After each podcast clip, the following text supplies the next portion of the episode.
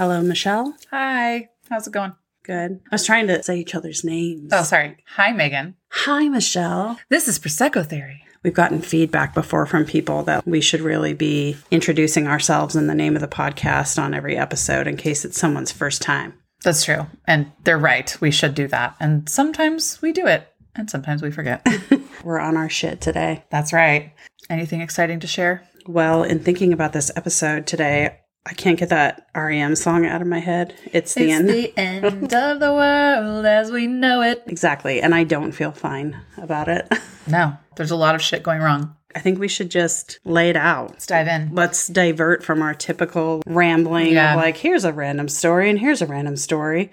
Well, today's not random. No fucking random today. Talking about doomsday and doomsday preppers. And prophecies. I don't remember what led to this, but it's I, it's been in the note in my phone, like as possible topic ideas for a while. Yeah, and then you threw it out there the other day and I was like, oh my God, let's do that. Hell yeah. So let's do it. I think maybe one of the reasons that we haven't done it before is because it feels close to cults, which we've done, but it's not exactly mm. the same. I mean, there are definitely cults that are like, join our cult and do all the things because the end of the world is coming and drink mm-hmm. all our Kool-Aid and blah, blah, blah. Mm-hmm. Flavor-Aid. Whatever. But no thanks, Jim. This is a little bit different, I feel like. Because when I think of doomsday preppers, I think of people that are functioning in society mostly, you know, holding down jobs, gathering with friends, et cetera. But they're also stockpiling beans and toilet paper. And chickens, as it turns out. And building bunkers. I hate to just dive into the meat of one of our stories, but can you please set the tone with the chicken and the egg story? Okay, well, hold on. That's a no. uh, I can. So I do have a little information here on Nostradamus, which I feel like he is the person that most people think of when they think of like someone predicting the end of the world, right? Mm-hmm. And then, of course, there are lots and lots and lots of other examples of people doing that. And Nostradamus, according to him, the world's going to end in the year thirty-seven ninety-seven, right? right? That works for me. Yeah. That's fine. I won't be around. No. And we can get into him in a minute, but I will start with the chicken. Aw, thanks for indulging me. Of course. The prophet hen of Leeds. It already sounds so legit. Yeah. I'm just going to read this. It is from an article called ten Failed Doomsday Predictions. Spoiler. Right. Yeah. It, it didn't come true. For Britannica. In eighteen oh six, a domesticated hen in Leeds, England, appeared to lay eggs inscribed with the message, Christ is coming. Great numbers of people reportedly visited the hen and began to despair of the coming judgment day. It was soon discovered, however, that the eggs were not, in fact, prophetic messages, but the work of their owner, who had been writing on the eggs in corrosive ink and reinserting them into the poor hen's body. He assaulted those hens. What an asshole. Those poor things. That is real fucked up. How did he gain from that? Attention? Money? Well, yeah, it's the same thing as the liars last week, right? Yeah. People just want attention. It's true. He was modifying the eggs, shoving them back up in the hens. I think just the one hen. Oh. Poor girl. Okay. Well, you never know. I mean, he could have had them on circulation depending on who showed up that day. That's true. Because if it worked with one hen, probably worked with others. Yeah, what if he had a whole flock of hens? Is that what you call them? Probably not. A flock? A murder of hens. Is- That's crows. I know. Um, what is a group of hens? Let's see. Hold on. What is a group of hens called? A brood. I did know that. A I forgot. A brood. I didn't know that. A brood. I can see it, though. They're sitting there brooding about Christ is coming. And how much their butt hurts. Yeah. It's probably not their butt. I, I don't know a whole lot about chicken anatomy. Moving anyway. on. Back to Nostradamus. Can I ask you a question about him? Well, we were really close, so go ahead. He was born in fifteen oh three. Uh-huh. Here's what I don't understand, because I only read an article. I have not read The Prophecies, which was his famous book that was published in fifteen fifty-five. Yes. The article that you sent me said... From history dot com, so reputable. Yes. He predicted the French Revolution, the rise of Adolf Hitler, the September eleventh attacks, and the COVID pandemic. Yeah. Uh, what? I have to imagine there was like a generous dose of literary interpretation there. Yeah, absolutely. So there were other things as well. The development of the atomic bomb and the assassination of J F K. Uh, and those were all like since his death. things he'd written about that, quote, came true later on, right? During his lifetime, he met a group of monks and predicted that one of them would become pope, and he did years later. And he told a royal family of a young lion who would overcome an older one on the field of battle. The young lion would pierce the eye of the older one, and he would die a cruel death. Nostradamus warned the king he should avoid ceremonial jousting. Three years later, when King Henry was forty-one years old, he died in a jousting match when a lance from the opponent pierced the king's visor and entered his head from the eye deep into his brain. So that did come true. He claimed to have based all these published predictions on what he called judicial astrology, which is apparently the art of forecasting future events by calculation of the planets and stellar bodies in relationship to the Earth. Now, you know I am skeptical about astrology to begin with. Right. We have a whole episode on that. Yes, we do. What I see as similar here, I was thinking of like, is it like a horoscope where you can read into it kind of whatever you want? And it turns out, it says, Nostradamus' popularity seems to be due in part to the fact that the vagueness of his writings and their lack of specific dates make it easy to selectively quote them after any major dramatic events and retrospectively claim them as true. Okay, that answers so, my question. Exactly. So I was going to say, there weren't commercial airliners when he was writing this book, so yeah. How would he predict September eleventh? Yeah, there so. weren't skyscrapers either. Mm-hmm. Anyway. When you think about people besides Nostradamus, the big, the world's going to end on such and such date. What do you think of? The Mayan calendar people? Exactly. Yeah, that didn't work out. Turns out we're still here. Yeah. The actual Mayan calendar, which had tracked time continuously from over fifty-one hundred years before mm-hmm. that date, the calendar ended on December twenty-first, twenty twelve. That's right. Apparently, there were lots of different scenarios in which the world was going to end, depending on who you asked. Mm-hmm. I know there was a imaginary planet involved in one of them. Um, what was it called? Nibiru. I don't know. Massive tidal catastrophes, realignment of the Earth's axis, which we'll get into a little later. Okay. So is the end of the calendar, the end of the world. Yeah. Again, that was wrong. Who were the people that are notable that gave a specific date? And then when that day came and went, they were like, whoops, it's actually this other date. I miscalculated. And then those days came and went, uh-huh. and it never happened. Yeah. I just handed Megan the giant Wikipedia entry for list of dates predicted for apocalyptic events. And I have in front of me a very pared down version because I pulled a few that I wanted to remember. But there are several people in there who you will see multiple times. Jim Jones, we've talked about him before. Indeed. I've got him on my little short list here. Charles Manson is shortly thereafter. Yep.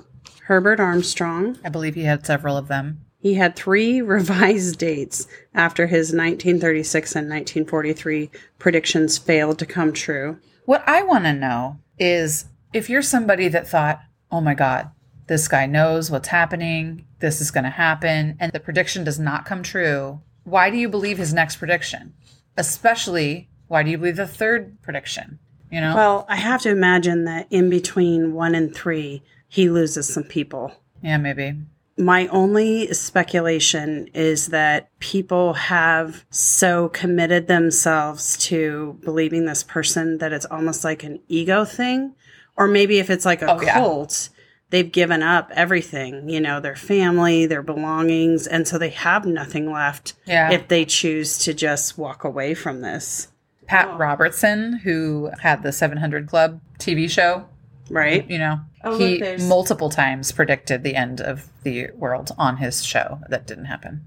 I love how under January first, two thousand, it lists mm-hmm. a few people and then it just says various. Well, yeah, because that was Y two K. Everybody right. thought that all the systems are going to come crashing down and cause eternal chaos and we're all going to kill each other, basically. Remember how we didn't used to have computers and stuff and the world operated normally? Yeah, but everybody was so reliant on them at that point that all the data would be lost and it would be pandemonium or whatever. Wow. Marshall okay. Applewhite with the Heaven's Gate. Here's World's a guy that I remember reading about, Harold Camping. Oh, yeah. He had several of them as well. Right. So his original prediction didn't come true. So he revised his prediction and said a spiritual judgment took place and that both the physical rapture and the end of the world would occur on October twenty-first, two thousand eleven. Didn't happen. I wonder what Harold's doing now. Hopefully he's hiding in shame somewhere. Yeah. This entry on Wikipedia starts with a little bit of writing about why people might do all this, though there has been little research actually done on why people make apocalyptic predictions. It says, historically, it has been done for reasons such as diverting attention from actual crises like poverty and war, for pushing political agendas, and for promoting hatred of certain groups. And according to psychologists, possible explanations for why people might believe in modern apocalyptic predictions include mentally reducing the actual danger in the world to a single and definable source, an innate human fascination with fear, personality traits of paranoia and powerlessness, and a modern romanticism involved with end times due to its portrayal in contemporary fiction. Mm. Mm-hmm. This is kind of interesting, too. This has also got future predictions, yeah. so like dates that haven't come yet. One of them is from Heinz von Forster, and it says he wrote an article in nineteen sixty. He's a scientist and predicted a date for the end of humanity due to overpopulation to be November thirteenth, twenty twenty-six. Yeah, that's coming up. If the world is not overpopulated now, I'm pretty sure it won't be in three years from now. Probably not. Yeah, but we're on our way, though. Yeah, a lot of the future ones are way out in the future, and they have to do with changing orbits of planets over time and with climate change. So you do know. You think it's possible that with the pandemic, so many people dying that they were just overwhelmed? I mean, think about Italy and New York mm-hmm. and places where they were just literally stacking bodies because they couldn't keep up. I wonder how much that reduced the total population of the world. I mean, maybe it's like one percent or something. Yeah. But I'm curious if there's been any research done on that. It's probably too soon. Yeah, I don't know. But I mean, that's kind of what the pattern of the world does, right? Like it, it's going to introduce something to cull the herd a little bit because we are overpopulated. So just so you know, mm-hmm. so you can prepare your future generations, mm-hmm. in about three hundred thousand years. I'm ready. W R one oh four, a triple star, is supposed to explode in a supernova, and it can produce a gamma ray burst that could pose a threat to life on Earth. So we might want to make sure that I'll start building my bunker now. seventeenth great grandchild. three hundred thousand years. I think it's seventeen thousandth. I'm really hitting it out of the park with my math today. I wanted to read this other little bit from the Wikipedia entry here.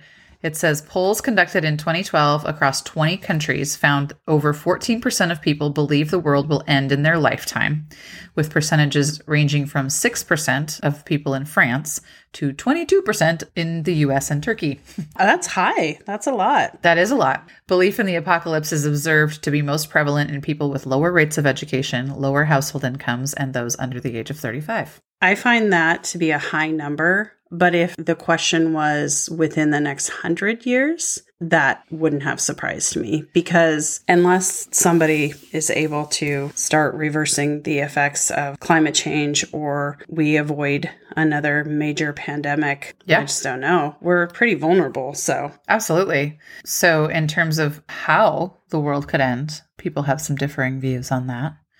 The general public believed from this same study, the likeliest cause would be nuclear war, while experts thought it would be artificial intelligence.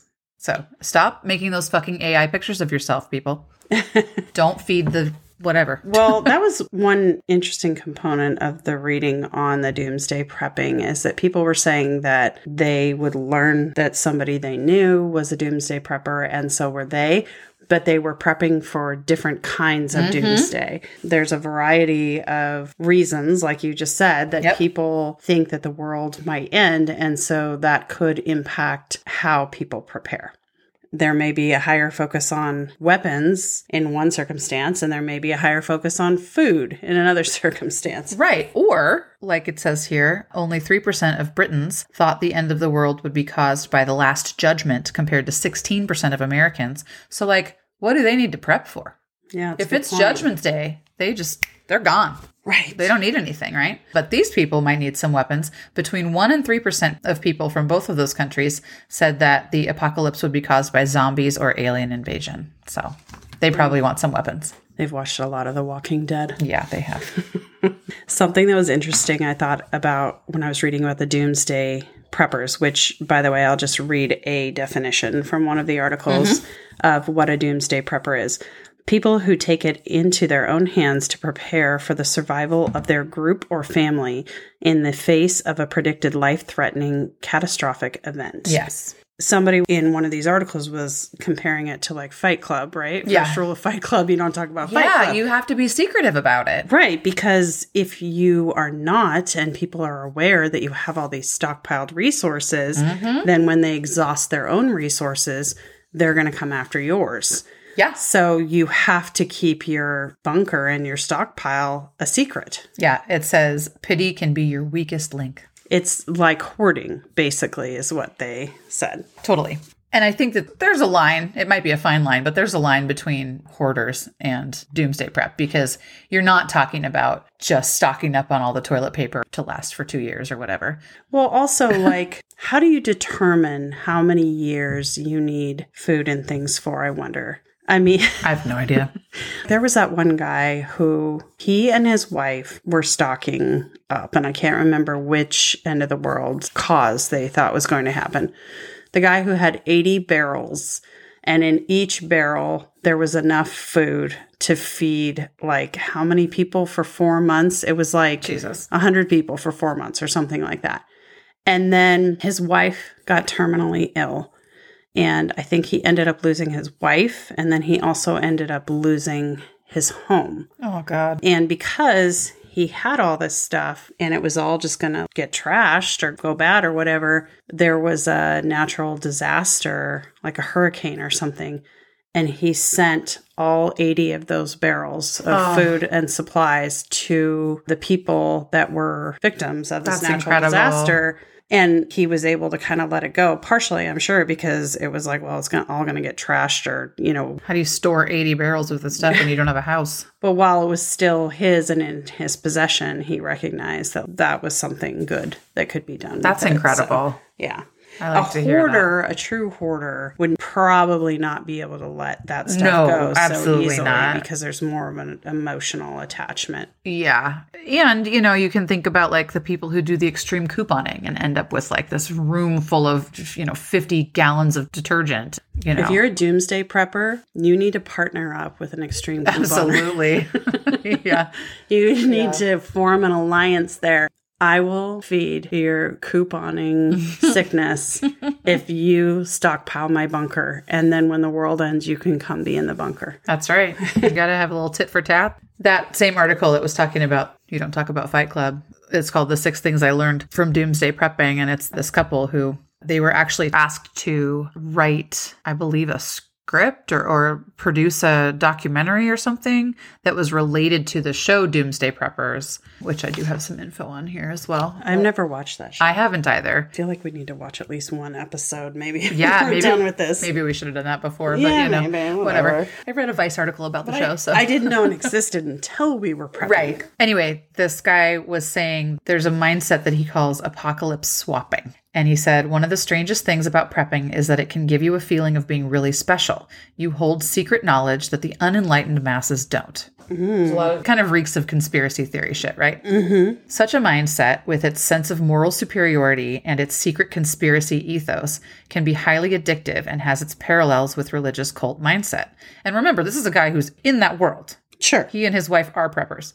There is a good deal of fantastical vanity involved in thinking of yourself as, quote, the only survivors, and a fair amount of apocalyptic revenge fantasy in this, too.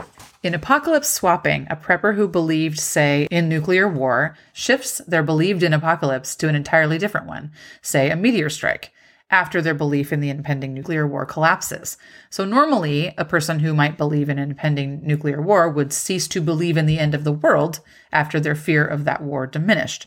However, the apocalypse addict simply moves to another apocalypse so they can keep their prepper behaviors and belief in the end of civilization intact. Hmm. Isn't that crazy? Yeah, that is crazy. It's like there's all these different biases they talk about in psychology, and I can't remember which one this refers to, but it's easier to get someone to believe something that's false than it is to get them to believe that the thing they believe is false. Right. To actually have somebody say, you're right, I was wrong about that, is way fucking harder than getting them to believe in some bullshit. Hmm. And I know there's something called anchoring bias, like the first thing you believe right. is going to be the thing you believe most. So. And you just dig into that. And then you get your confirmation bias right. and all of those other ones. Yeah. Right. It's fucking fascinating. So I was just doing a little looking while we're talking here. And first of all, if you Google incredible bunkers. Oh, I bet there's some crazy you could, ones. You could see these bunkers that basically people that are billionaires or super rich have oh, yeah. built. They're so ridiculous. I mean, they're intended to be, you know, survival, but they have like pools and movie theaters and shit like that. But then I also found this website that has amazing abandoned bunkers for sale. Ooh. They're not like super fancy, but they're places that you can buy that are like, for example, a lot of them are decommissioned missile silos. Oh, wow. A lot of those are in Kansas for some reason. And then there's... I think they probably used flat, sparse land like that yeah. for missile silos. And then there's some in Ohio, and there's some in the U K. No, oh, there's a desert one in California. I mean, these ones, they are not... I mean, I'd probably go into one of these to survive mm-hmm. for like a short period of time. And then after that, I don't know. I they're they look like jail cells almost. I don't think I would so, want to live in one. Not like the one from Blast from the Past. No. You remember that? Yes. Brendan Fraser and yes. Christopher Walken. Who was the mom? I don't remember. It had Speaking like turf Brendan- and flamingos, and it was all bright and cheery. Right. Speaking of Brendan Fraser, everybody should watch The Whale. Yeah, I need it's to a see good that. Movie.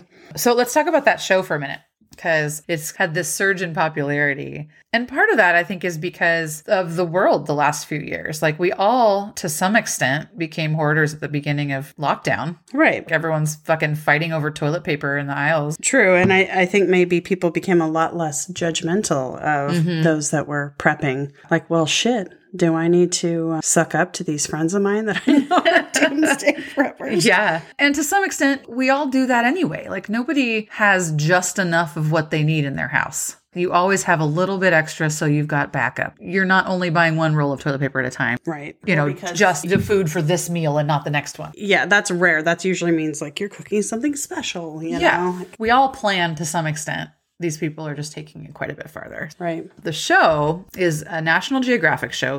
This is a Vice article. It says, at its heart, it's a program about solving problems through architecture and design, working out who you want to be and how you want to live, but in a world gone feral. Oof. Yeah. A testament to how the twin traits of design genius and psychopathology seem to lurk within every decent prepper.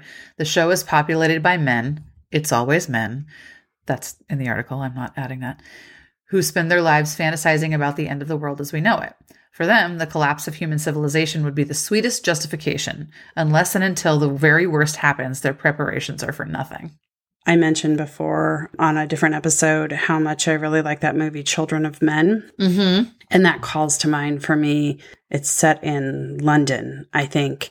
And they're being incredibly meticulous about like people crossing the border and trying to get into their society, because there's all this propaganda about how they're the only society that hasn't collapsed. And even though it's obviously like very different, there's quite a different feel, strong military presence, all that. Mm-hmm. They're basically like just hanging on, because in that movie, what happens is that women stop having babies. Yeah. And so there's no new children being born. So everybody knows that whoever is on the planet, that's it. We're going to die out with these people that are alive today. Yeah. But that's really interesting too, because in the movie, Clive Owen, who I, I think is on my list. She just grabbed her chest.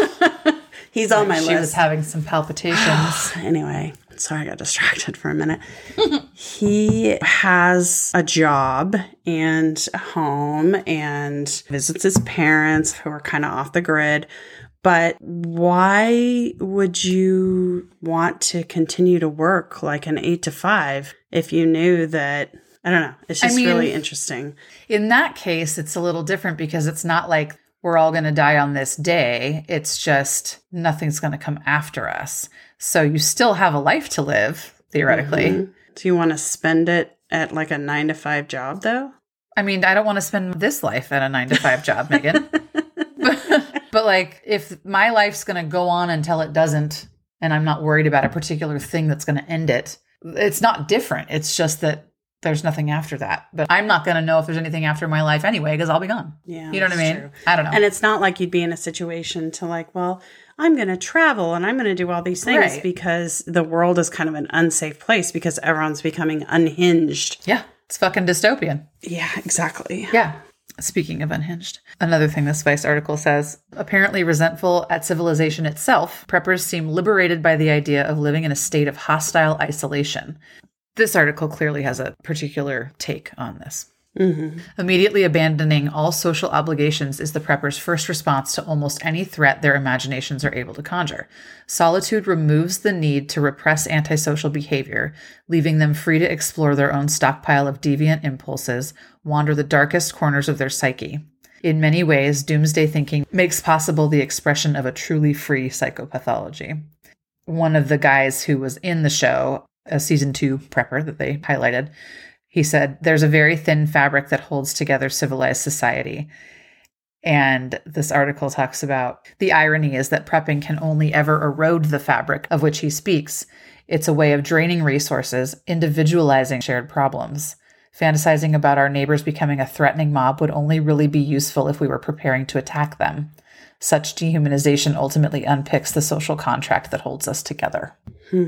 That's so dark as fuck. I know. There was a really long article that I will link in the notes, but I didn't read it. I read just part of it. That was really highlighting a particular couple people who I think went way down the prepper rabbit hole. But also playing on others' emotions for their own personal gain. Yeah. But one of the things that caught my eye at the very beginning of the article, and I believe it was talking about well before COVID, is that someone had purchased two million N ninety-five masks. Mm-hmm. A regular person. Well, I think it was not a hospital. It was the same person that was outfitting these bunkers, basically. He was sort of selling a product like, you're nervous, but you're not a prepper and you're behind. So give me, I don't remember what it was, like two hundred thousand dollars and you can be in one of these bunkers. You know, he collected all this money from all these different people. And then when nothing happened, he ended up like getting sued by some of them or whatever. And it kind of started to fall apart. But yeah. Well, and it's the same, like, it's like ticket scalping. I'm going to buy up all the Taylor Swift tickets and mm-hmm. then sell them back to people at a premium. Because I can't. Providing a service, basically, is how he approached it. Like, sure, but like, if you have money, you don't know the best way to go about yeah. this, you feel a sense of urgency about it, I can be your solution. I guess. All you have to do is write a check and it's all taken care of. But if then he's hoarding all of those products and the things that regular people will need, and only sure. the people with money can then access them. Right. That's super fucked. Right. I think it's a play on people's emotions. And what else has happened in our society is that people want things right now, right away. Yeah. And it's like, I will ease your anxiety instead of you having to spend years stockpiling shit and researching the most effective way to do sure. all this. Just write me a check and I'll do it for you. Yeah. Which I appreciate that that they're outsourcing. Sure. Which in and of itself is pretty fucking ironic. Yeah. Randomly this evening, I saw a thing on Instagram that said, back in my day, there was so much toilet paper and eggs that we would throw them at the houses of our enemies. I never once egged anybody's house, but I did T P. I'm pretty sure I did both. Yeah. I was mentioning to someone that we were going to do this episode, and he was like, have you heard about the Adam and Eve story? And I was like, what? You're like, you mean the one the that one everyone knows? Bible? He's like, this is wild. And he sent me a link to this YouTube video. Yeah, I watched about half that. And I was like, is this guy trying to be funny? What's going on? So it's a show on YouTube. It's called The Why Files, W H Y. It seems like, because I looked into like, what is this source? You know, who are these people? Mm-hmm. And it says, The Why Files is a channel for people who are fascinated, parenthetically obsessed, with science, science fiction, bizarre history, weird facts, strange places, conspiracies, and unusual people. He's certainly an unusual person. Yes. Join us as we learn about the mysteries of the universe and have a few laughs along the way. So there's like a talking fish that talks to him. Yeah. And it has like know. a big tinfoil hat on his fishbowl. Well, that, yeah. They do a lot of things where they look into some of these conspiracies, and I haven't watched any other episodes of it. I did watch this one in its entirety, and it did seem very balanced to me in terms of perspective. It wasn't like he very much believed in this thing or did not and was presenting some agenda, you know? Okay. What this is about is a former McDonnell Douglas engineer named Doctor Chan Thomas In nineteen sixty-six, he released a book called The Adam and Eve Story, The History of Cataclysms. Catechism? No, that's Catholic Church. Mm. Like a cataclysmic event that's very Sorry. bad. Mm-hmm. My Catholicism, mm-hmm. former Catholicism, shined through there for a moment. Yes, yes. It says, before anyone could read it, it was classified by the C I A. If you listen to the people who have all the conspiracy theories about this, they will say that we only learned of its existence a few years ago because of a Freedom of Information request. And then the C I A only released fifty-seven pages of it, but it was originally a two hundred eighty-four page manuscript. And those pages, in the C I A's own words, have been, quote, sanitized. Now, that's not true. It was actually a fifty-seven page document or book, whatever. Other copies of it were in existence, so mm-hmm. it's not like nobody had seen it or knew anything about it. Mm-hmm. But what it talks about, see if I can shrink this down to little bite-sized nuggets. Um, it says that he presents evidence of a coming shift in the Earth's poles that creates a cataclysm, and these pole shifts are cyclical. So on regular intervals, which he's saying are, I think, roughly every six thousand years, they create these disasters that wipe out almost all of human life. And so whoever's left starts over again, basically in a stone age. Weird. Right? There's mass extinction. And they go into all the science of what would happen to the Earth if poles were shifting and stuff. And it talks about in how... In fifty-six pages. No, no, in the video. Oh, okay. You don't have to read that. That seems pretty short for that much detail. Yeah. The video is fascinating, actually. And I truly Did don't know what I think. Did you find yourself but... starting to believe? No, I... um. They present a lot of compelling science, basically saying that there's what looks like erosion that can only be from water, like at the base of the Sphinx and the pyramids and that kind of stuff. But according to the timeline that we all think, there shouldn't have been any water anywhere near that in those thousands of years. So maybe they were built long before we think they were, and therefore, you know, there's all this stuff. How close are we to the six thousand year mark? Well, now here's what you're not going to like is that we're overdue. Oh. Yeah. So basically another prediction that hasn't come true. It talks about all these different massive floods, like thousand foot deep flood. Like waters. Noah's Ark? Yeah, exactly. Sounds familiar. Yeah, but there's all these flood myths throughout all these different cultures. And they're saying that the continents used to even be in different... Did he talk about Pangaea? He did, but then there's like all these different supercontinents before that that I didn't know about. And apparently there's talk of continents that don't even exist anymore. One that connected Hawaii and Easter Island. Because think about Easter Island for a minute. Because that's some weird shit. Okay. There's all these statues that are like just the heads above the ground. Mm-hmm. But they've dug down and the statues have full bodies way mm-hmm. down into the ground. Mm-hmm. So either somebody dug giant holes, built giant statues, and then covered them up to their necks. Seems unlikely. Right. Or there was some massive geological event that covered most of those statues in land somehow. Seems possible. Right. So I don't know. I appreciated that he went into debunking the conspiracy theory aspect of it with the like C I A's hiding things from us and the, the book's more pages than this and whatever. I, I don't know. It's interesting. I certainly don't think we're looking at a giant flood tomorrow or anything, but. Michelle's going to Costco tomorrow. She's going to load up on beans and corn and. Did you ever put together a, a bin of stuff when they were talking about like the big earthquake is coming? Well, in Seattle, you're talking about the big one, right? We're mm-hmm. we're also overdue from or this like massive yeah. earthquake because we're like built on a fault line that we're. They've supposed been to have. Saying that since I was in elementary school, and we've had some since then, but not like the big one. And right. so every year, I'm like, and, is this the year? And there's sort of a cottage industry that's popped up of people that are selling earthquake preparedness kits to people and retrofitting buildings that were constructed. Before. Well, that's just smart. Yeah, I know. I'm just saying that it's a consistent topic murmur, mm-hmm. you know. Um, Around here it is, yeah. And no, I have not. Um, the only thing that I've ever done even close to that is make sure I have like first aid kits in my car. Yeah. And not currently, but in the past when I lived in a colder environment, I always made sure I had like a blanket in there and stuff yeah. like that. Chains in my car, you know, for my vehicle, but no, I, I haven't leaned into the earthquake preparedness that so many people have here yeah. in Seattle. A few years ago. Um, there was like a big article on the yeah. front page of the Seattle Times. Exactly. And they were basically like, it's coming, you know? Yeah.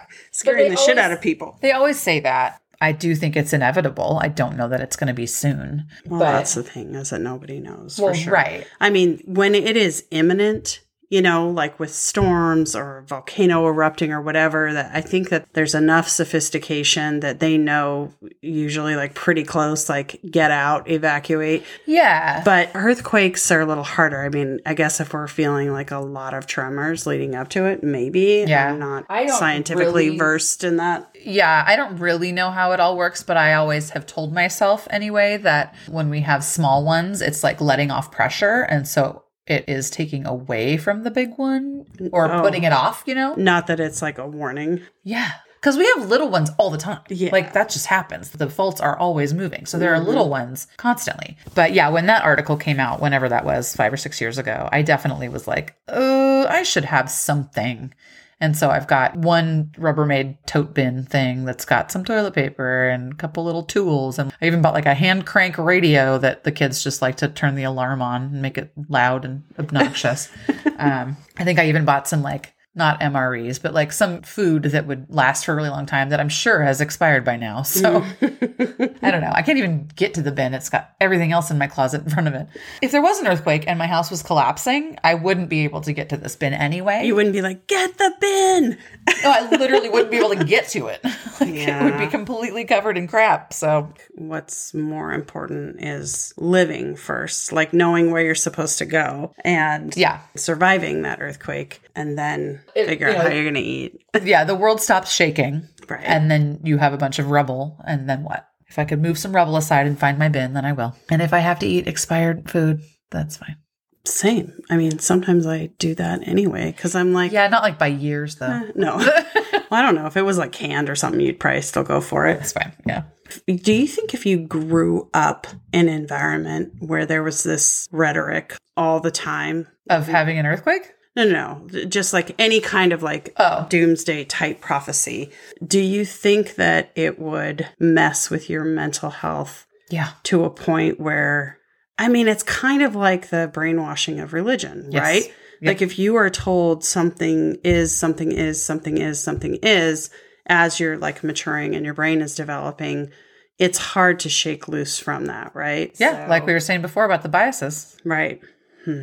Yeah, I think it would be really hard to overcome that. Because even having this conversation, I guess I'm not as concerned about some of these possibilities than others, but it makes you a little uneasy if you think yeah. for too long about another scarier pandemic or the big earthquake or all these things. If you ruminate on it for too long, then it gets unhealthy. Absolutely. You know, we always talk about how when things are out of your control, they're a lot scarier, right? So people have this anxiety and then, then you have this need to control things to quell their anxiety. Right. And you can't control any of that. So. Well, yeah. And I, I think that putting together a bunker or a preparedness kit or whatever is some kind of action item yeah. that makes you feel like you're doing something. I'm doing what I can. Right. And yeah. so it's a thing that you can control. Mm-hmm. It's a way to control that unknown that you exactly. can't prevent in your mind from happening. I have two other things I would like to bring up. Okay, bring them up. Do you know about the Doomsday Clock? I did not until we were researching this, mm-hmm. but I only know when the announcement is supposed to be and who's going to make it, but I don't really know the story behind it. Okay. So I had heard the phrase doomsday clock, but I didn't really understand what it was. And it's a scientific thing that I feel like I can get behind. Okay. And knowing how much you hate climate change, mm-hmm. I feel like you can get behind this too. Okay. So again, this is a Wikipedia entry. It says, the Doomsday Clock is a symbol that represents the likelihood of a man-made global catastrophe, in the opinion of the members of the Bulletin of the Atomic Scientists. Okay. So that is a nonprofit organization concerning science and global security issues resulting from accelerating technological advances that have negative consequences for humanity. This began in nineteen forty-seven, and the clock is a metaphor for threats to humanity from unchecked advances. The hypothetical global catastrophe is represented by midnight on a clock, with the bulletin's opinion on how close the world is to one represented by a certain number of minutes or seconds to midnight, which is assessed in January of each year. Now, I tried really hard to find one minute equals what. Mm-hmm. So the, when they started it in nineteen forty-seven, they set it at seven minutes to midnight, saying that whatever the threat was at that point was serious enough to be considered this far away from total catastrophe. I couldn't find anywhere like one minute equals this much time. Okay. Right? It's just symbolic. Since it first started, it's gone up and down, up and down. Right now, our current one was set in January of twenty twenty at one hundred seconds to midnight. Jesus. Uh-huh. And that has remained unchanged since. But it's, there's another announcement coming up, right? Yes. Less than ten days away. It said January twenty-fourth, twenty twenty-three. Okay. At ten a.m. Eastern Standard Time. Okay. They didn't change it in twenty twenty-one or twenty-two. Mm-hmm. So maybe it'll change now. Mm-hmm. I find it interesting that mid-COVID, it didn't change.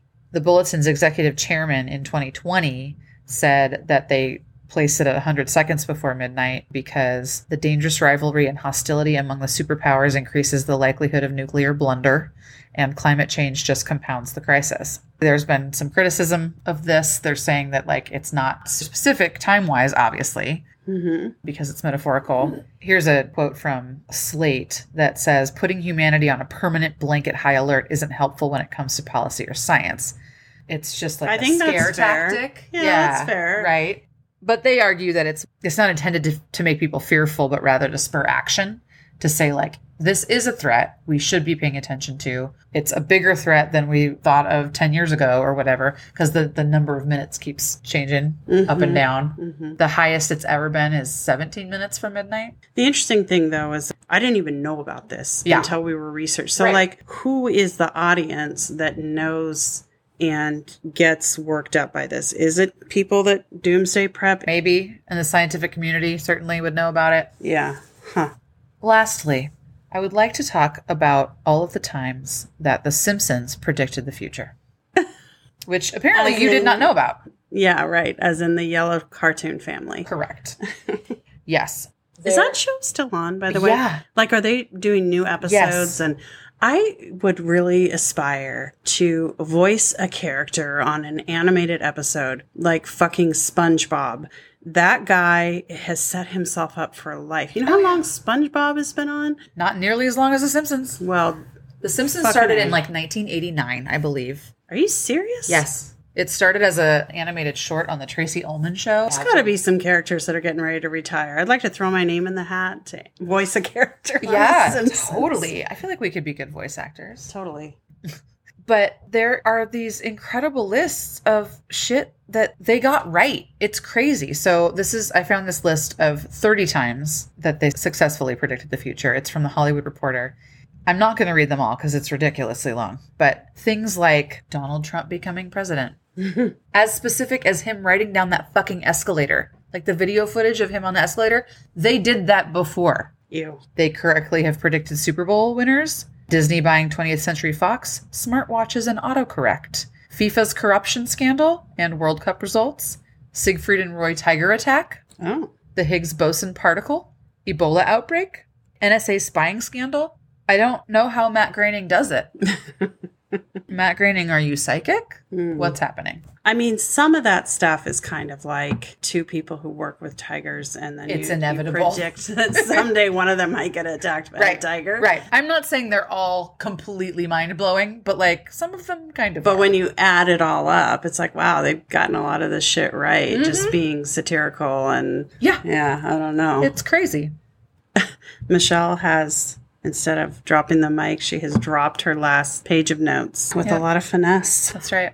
Yeah. So I learned a lot today because I had never really thought much about this topic or certainly not looked into it. Yeah, me too. I need to process a little bit, but I'm not sure if I feel differently about it than I did before. I'm not sure I do either. And I'm not sure, like I said a few minutes ago, that I think it's entirely healthy to dig really far into a lot of this stuff. No. I have some concern that people that are vulnerable, that are looking for answers in life mm-hmm. in general, might be taken advantage of yeah. by people that are preparing for some apocalyptic situation. Not even taken advantage of by other people, but just fall victim to the mentality. Well, right. But it's people that create the mentality. So, yeah. I mean, that ship has sailed. It's a chicken and an egg thing, kind of. But, yeah. Oh, And we're back. We've circled back to eggs that predict the coming of Christ. Oh, the prophet hen of Leeds. I hope you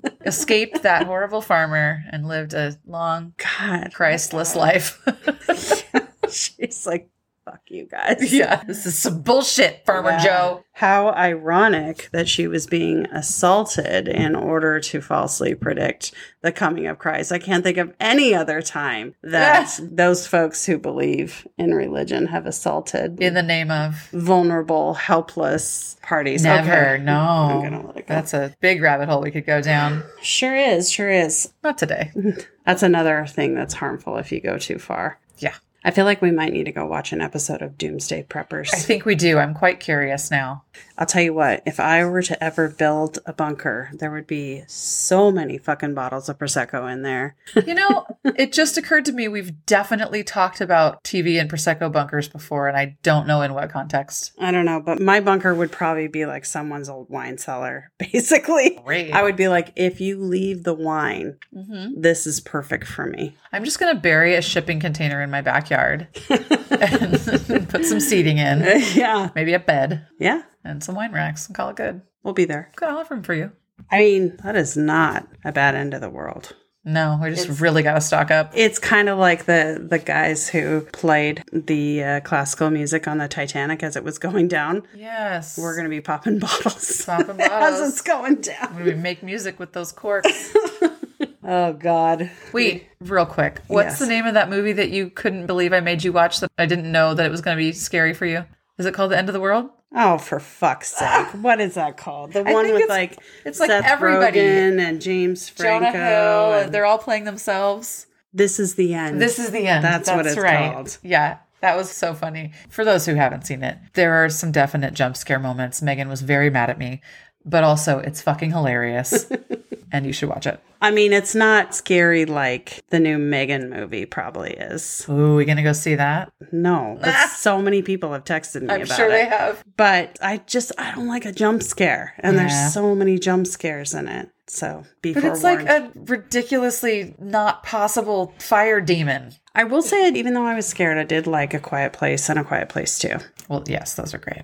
More into the world shit. There's a lot of those apocalyptic dystopian and I movies. Did like Greenland, even though it stressed me out. I never saw that one. It's stressful. It's I like remember a, you watched that at the beginning of the pandemic. It's more like, like a thriller. That and um, Songbird. Yeah. Which is a Michael Bay movie that's basically about the pandemic that he released during the pandemic. I'm yeah. not sure who all he was trying to fuck with there, but... Some people know. Are gluttons for punishment, man. Or just capitalizing on the current situation. Yeah. Um, okay. We are going to let you know that you can find us online at prosecco theory dot com and on Instagram at prosecco theory and rate and review and subscribe. Follow us wherever you listen. Tell and us what you love. Creeping up on twenty-five thousand downloads. Yeah. So. We had a, a nice little bump at the beginning of the year in listenership. So thanks, folks. We're happy you're here.